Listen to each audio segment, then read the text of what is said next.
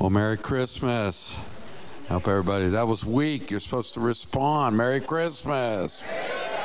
Thank you. Those you online, again, we wish you a Merry Christmas and so glad that you're joining us online. And uh, some of you that are in the house, and uh, we're honored to have you with us. Um, you know, just a couple notes of uh, uh on the program next Sunday, the first. Uh, we'll have one service at 10, like tomorrow on the 25th, Christmas.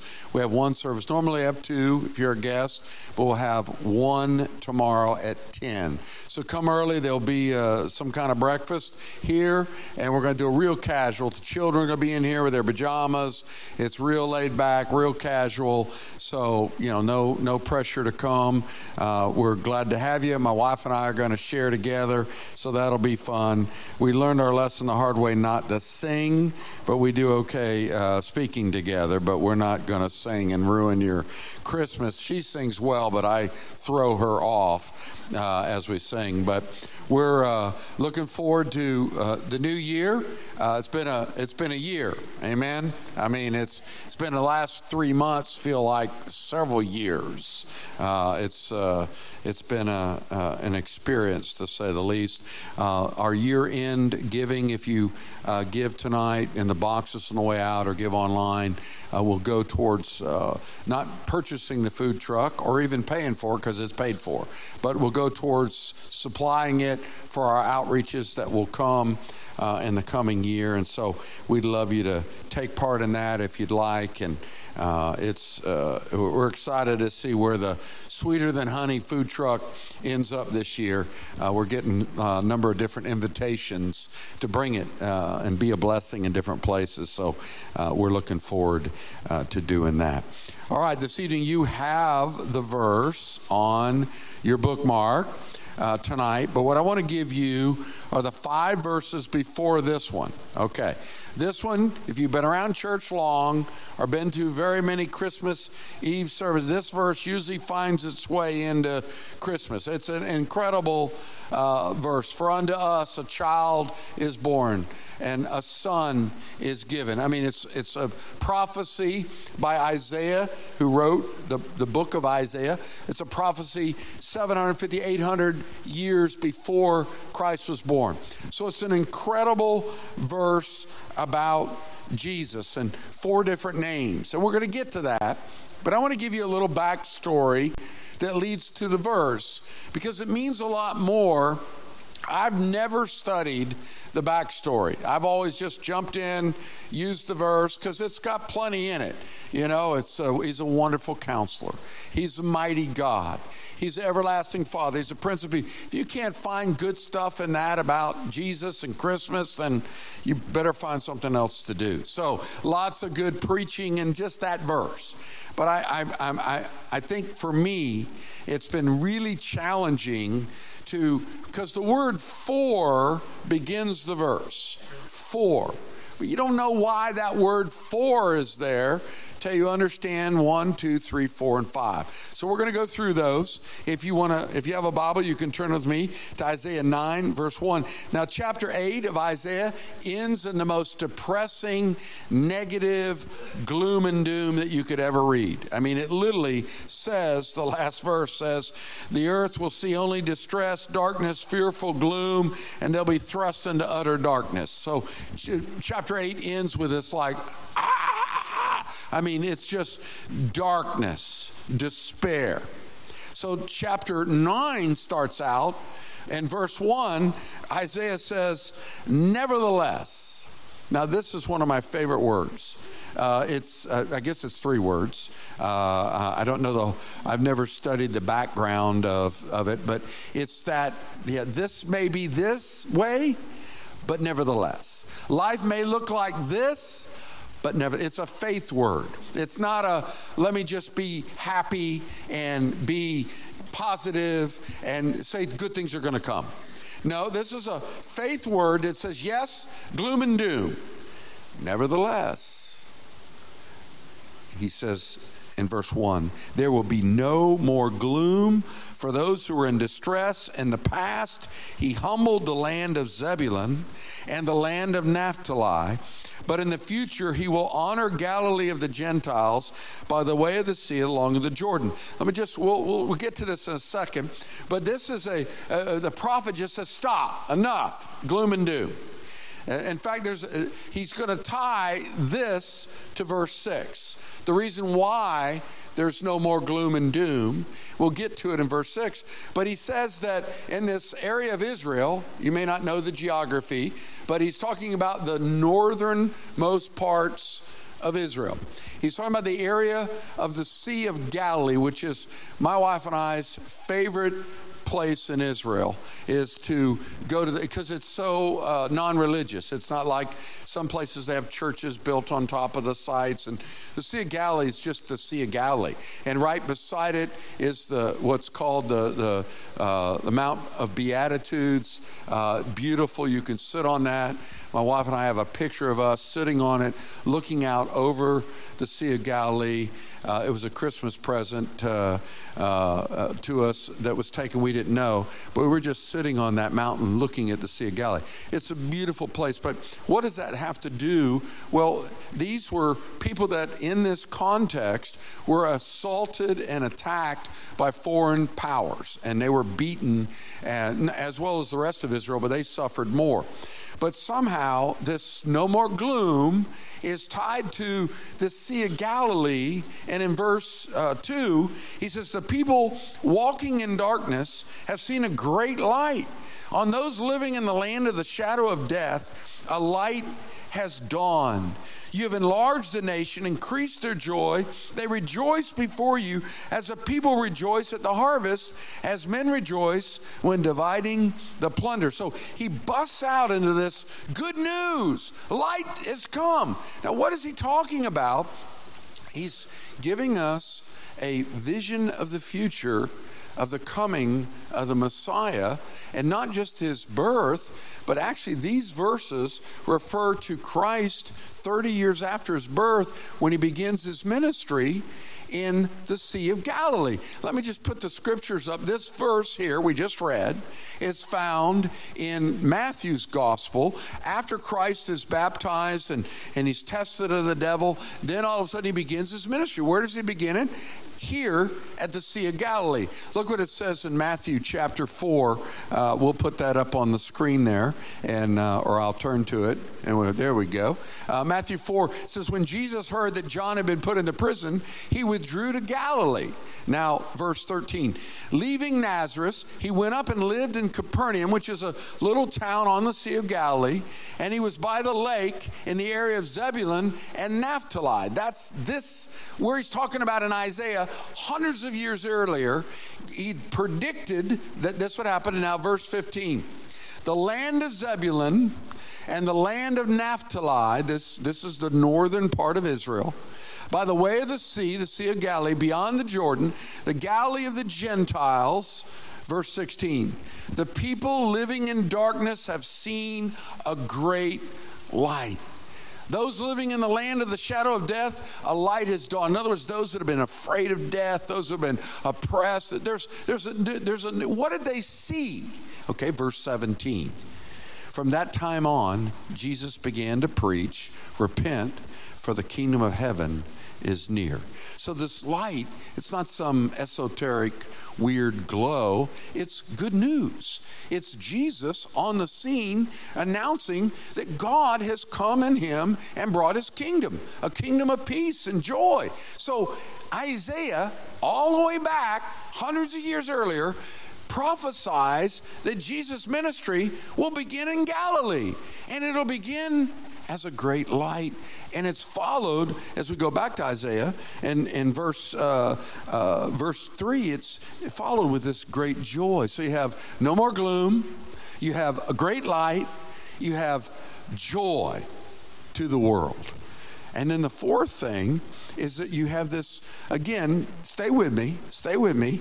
In, in verse uh, 4, it says, For as in the day of Midian, Midian's defeat, You have shattered the yoke, the burden that burdened them, the bar across their shoulders, and the rod of the oppressor. Now, what is this? Well, if you, I never paid attention to this. I just thought Midian's defeat. Okay, who cares? Who's Midian? His defeat. What is it God? But if you, if you do a little cross reference, what he's speaking about is in the book of Judges the Midianites had oppressed Israel for seven years. And God decided, I'm going to beat these people. But how does he do it? Well, he picks this obscure guy who's in the, the, the small, he says, Gideon, I'm going to use you to deliver. And Gideon's like, Me?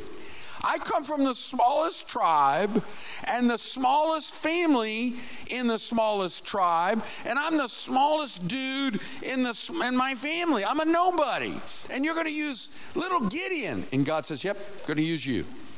And so Gideon gets an army together. He's got 120,000 enemy soldiers marching against him from the Midianites. And God, he rallies like, I don't know, it's around 10,000 they're still what 10 to 1 10,000 120,000 or uh, whatever somewhere in there. And God says you got too many soldiers. He's like what? We only got 10,000 they got 120,000 or more.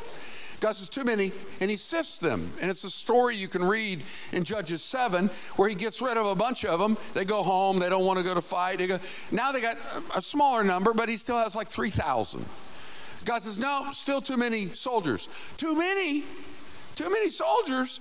Now we're down to 3,000 again. God says, no, let all. And then they do, a, God does another little test. Before you know it, he has 300 people left. 300. God says, just the right amount. Now, when you win, you'll know it was me, not you. And then God gives them this, we're going to talk about it in a minute, a wonderful counsel. God says, Here's how you're going to win. I want you to get torches, put them in clay pots, take the 300 and surround them and then when they blow the trumpet, I want you to break the pots open. When they break open, what happens? A great light dawns on them except these are people of darkness. And when they see the light, hear the trumpet, and they cry out, For the Lord and for Gideon, the army turns on themselves. They end up killing themselves. They freak out in fear. And Gideon wins the day with 300 people, and God gets all the glory. Now, why would he? He tells this because he's comparing the birth of Jesus to a God. Because you say to me, Jamie, wait a minute, this is Christmas Eve. I came here to hear about baby Jesus. You're talking about some weirdo named Gideon and some weird story about lights in a pitcher, breaking the lights, and you just got through talking about Galilee and the Sea of Galilee. What's that got to do with baby Jesus? I want to hear about baby Jesus. I came to church to hear about baby Jesus. Well, you will, but stay with me because he's using all this as a backstory and it's not done yet. So when he talks about defeating the Midianites, he breaks their yoke off their necks. And I love this verse. In, in, in verse 5, it says, Every warrior's boot used in battle, every garment rolled in blood, will be destined for burning with the fuel for the fire. So he's using this imagery of these enemies that have their blood splattered on them from defeating Israel and oppressing them and, and, and, and tormenting them. And can you just think of it in terms of maybe World War II when the Nazis are defeated and they take their weapons and their uniforms and their swastikas and they, they burn them in destruction of saying, never again will you oppress the, the, the people like you did. It's this not just victory, but it's this total defeat of the enemy. Now, how does that happen? How does verse 1, no more gloom? You know, it's not, it's not like the 70s when, or the late 60s when we said peace. We had no basis for peace. It was just a, hey, peace, brother, peace. Peace meant take some LSD, window pane, blotter acid, smoke some whatever, and take some of this. And uh, peace was was a fall. It was there was no substance. How do we get to no more gloom? How do we get to a great light has dawned? How do we get to joy to the world? How do we get to the defeat of our enemies and the destruction? Now, verse six says, "For." Look at it with me. Look at your card if you want. For. In other words, what's that? What, what it for? In other words, this is how the victory happens is the birth of a new king.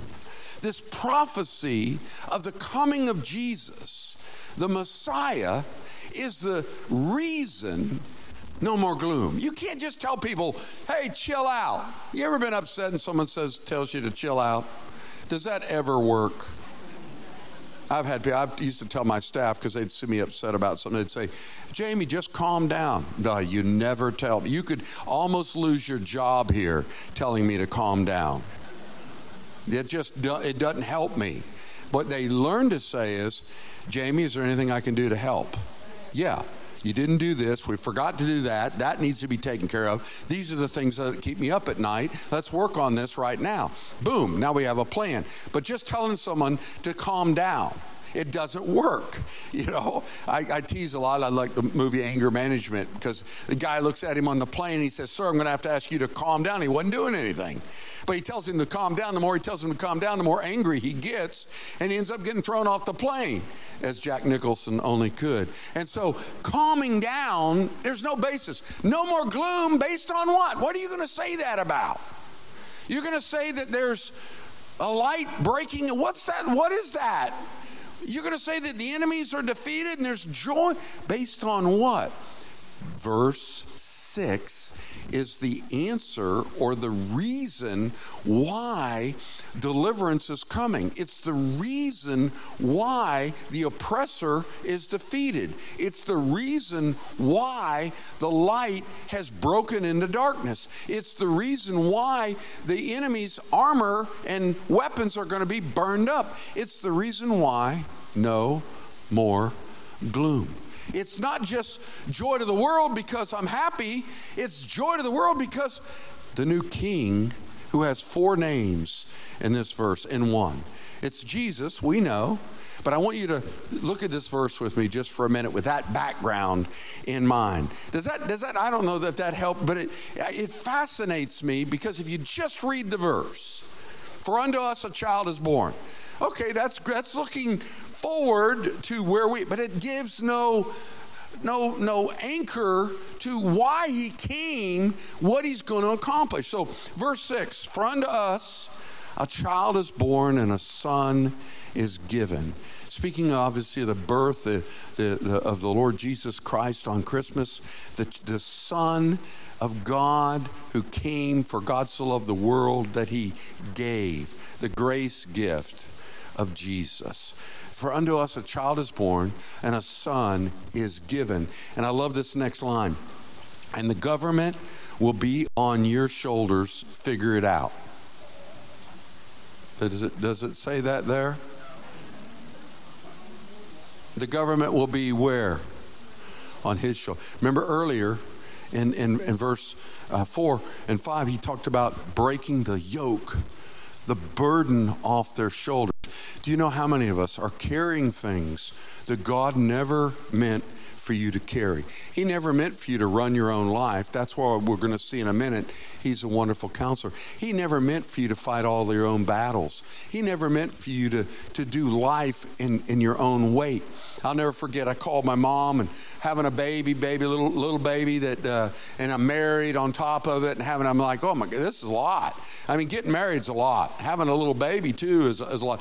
And that little baby grew up and led us in worship tonight. But anyway, we, uh, we were having, I'm having this stress attack and I called my mother expecting sympathy of, you know, and all she said to me, she said, you've got big shoulders, you'll be able to handle it.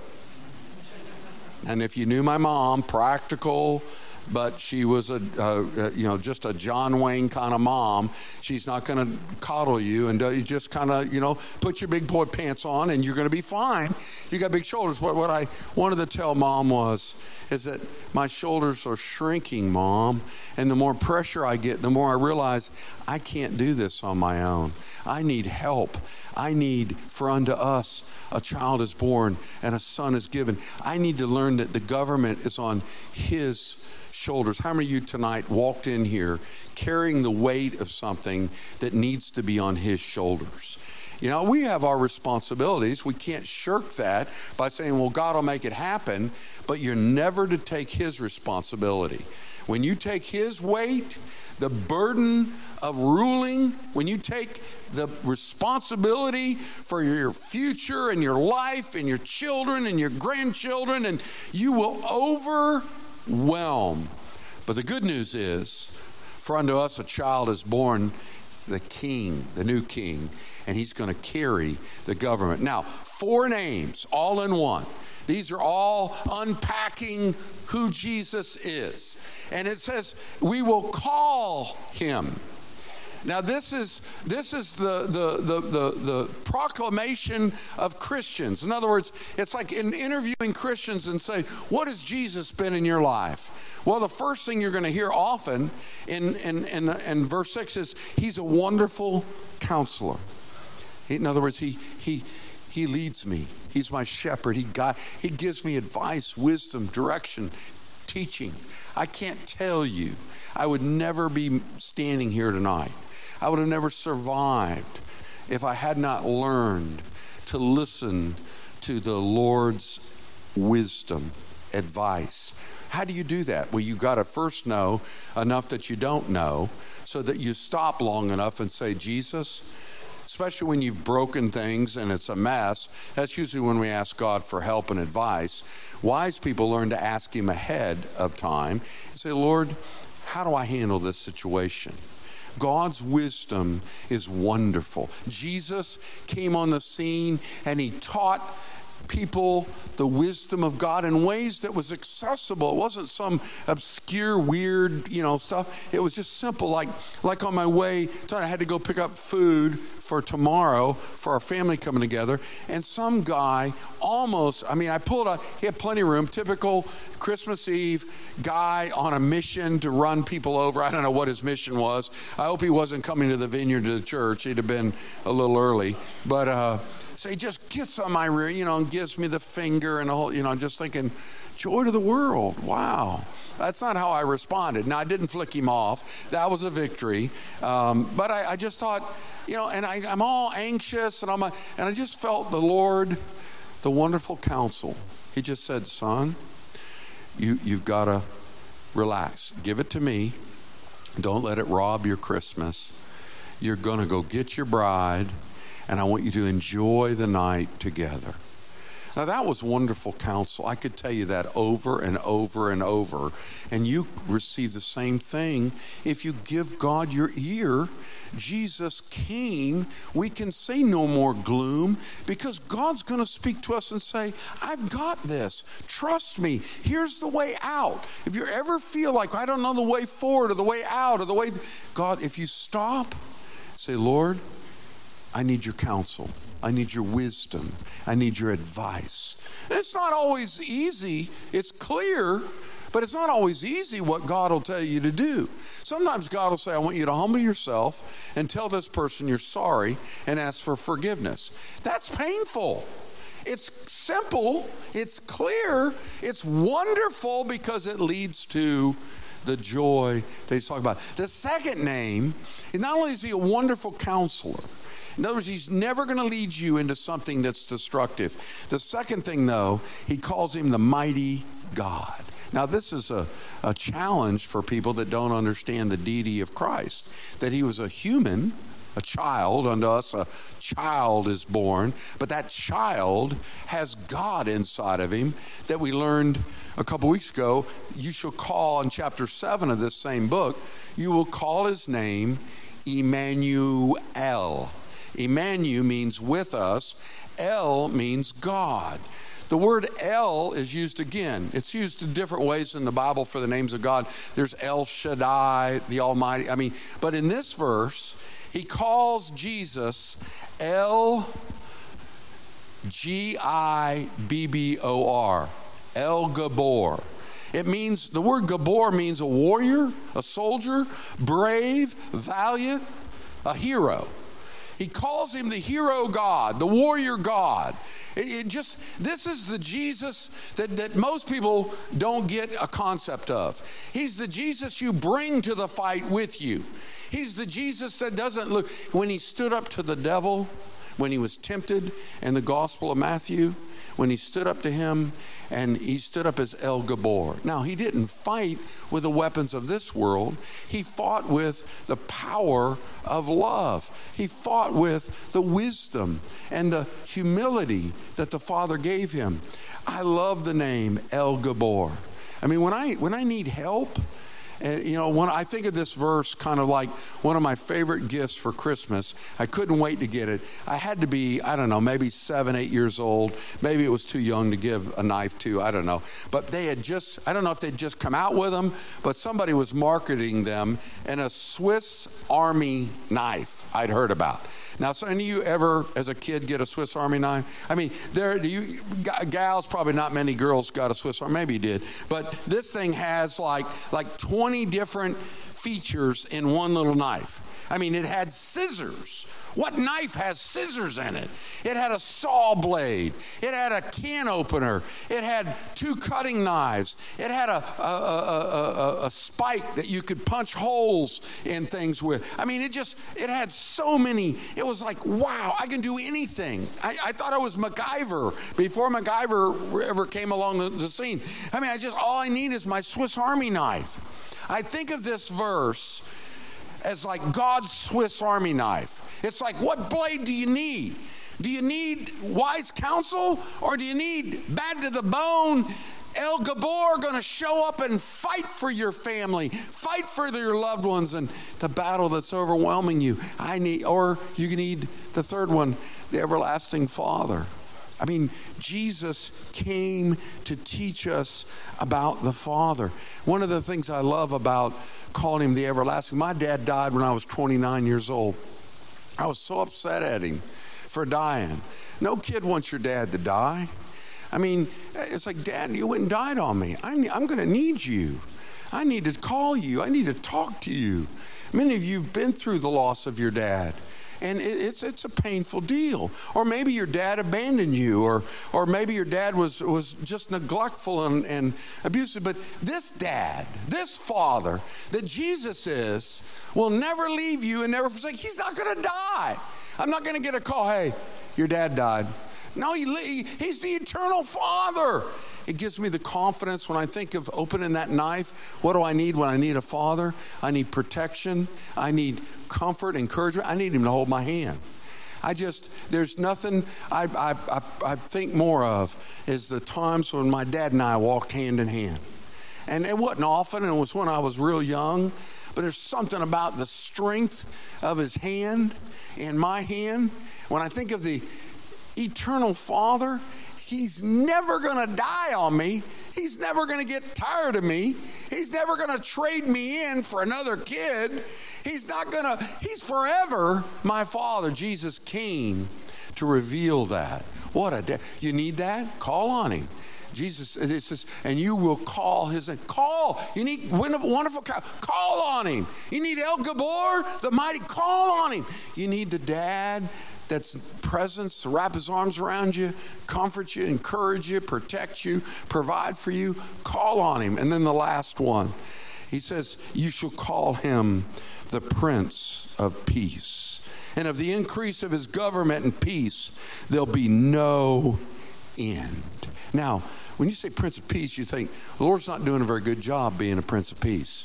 I mean, ever since Jesus came, there's been more wars and more religious battles and, and division in, in the countries. And you got Yugoslavians uh, just being bombed and, and, and frozen, uh, uh, no heat, and, and, and Ukraine. I said Yugoslavian, I'm sorry, Ukrainians. And Ukraine, you, you've got turmoil all around the world. You've got turmoil at home and, and all kinds of. Where's the peace, Jesus? See, that's where the, the, the people of the day when Christ was born, they wanted these verses about the destruction of the, the, the, the, the yoke on their back and the burning of the boots and the, the, the great light and the, the no more gloom. They wanted that to apply to driving out all their, their physical enemies. They wanted the king to come and rid them of that kind of oppression. It's kind of like people that want Jesus to solve all their problems in their marriage or problems, which is fine, but they don't want Jesus to change them. And the peace that Christ came to bring first is an internal peace. It's not about stopping all yet. It'll get there. There'll come a time, Isaiah talks about it earlier in chapter 2. He says, There'll come a time when God will cause the, the, the, the, the, the, the swords to be turned into plowshares for their, their farm equipment. There'll be no more uh, wars and no more fighting. And that day's not here. And, and we long for that day. But the Prince of Peace has already come. And when Jesus stepped into my life as a teenager, full of turmoil. I was full of gloom and doom. I was the end of chapter 8, utter darkness. And for him to come into my life and for me to be able to say, no more gloom. I'm not under condemnation anymore, shame. I'm not under the darkness of deception and the lies of the enemy. Jesus comes to bring his kingdom inside of us, and where he rules, there's peace. It's a fruit, a manifestation that He's present. If, if you're full of anxiety and fear and anger and vengeance, and, and, and uh, you're not letting the Prince rule. Because when He rules, there's peace. Now, it may not be peace around you, may not be peace in areas in the world that you'd like to see it, but when He comes to live in us, there's peace. So the word for at the beginning of this verse ties us to the promises leading up that there's going to be a great light. That's what happens when Jesus steps in.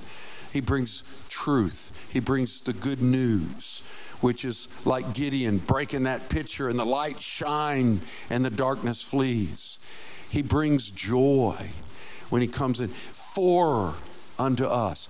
It's because of the King, the new King, the birth of Jesus, because of the coming of Jesus, those things can be true in our lives and in our world.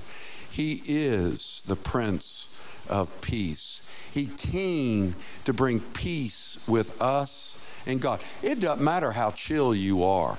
There's a lot of people in the world that are chill. They just, nah, things don't bother them. That doesn't mean they're at peace with God. And if you're not at peace with God, it doesn't matter how chill you are. You might be chilling on all kinds of things, but you're not in a great place with God. Jesus came first to establish us in a so he can be papa. He can be daddy. He can be our heavenly father. He can be my wonderful counselor. And he can be El Gibbor the mighty warrior that defends and protects us. That is a peace that last even in the midst of turmoil, even in the midst of Ian, even in the midst of a category five hurricane that sweeps through. How can we find peace? You can't unless you look to the prince whose kingdom brings peace. Amen? Let's pray together. Take a minute here and just uh, think about what, what part of this this name would help you right now? Do you need wise counsel? Uh, do you need direction? Do you need the strength of the mighty God, El Gibbor? Do you need the, the love of a father or do you need the peace of the prince? But whatever that might be, until he's your prince, until he's your father, until he's your counselor and mighty God. It, it, you say, What do I do, Jamie? Well, it's a surrender. He's the king, and we surrender to him and say, Jesus, come be Lord of my life. He says, you, right where you're seated. This isn't about go answer all the questions that you've ever had or, or change all the things in your life you want to change. It becomes his job. The government's on his shoulders. You are part of that when you put your life in his hands. So, for unto us a child is born, Christ came. For unto us a son is given. It's up to us to say yes to him as our Lord and Savior. If you've not done that, just do it right where you're seated. Just whisper, say, Jesus, come be Lord of my life. And he'll bring his peace. He'll bring His wonderful counsel, His strength as mighty God, and His love as the everlasting Father. Lord, would you bless those that need to take a stand of faith uh, today so there'll be no more gloom. Lord, that you'll be joy in their lives, Lord, of being forgiven and knowing they belong to you. Lord, bless this time as we commit ourselves to you. In Jesus' name. And all God's people said, Amen.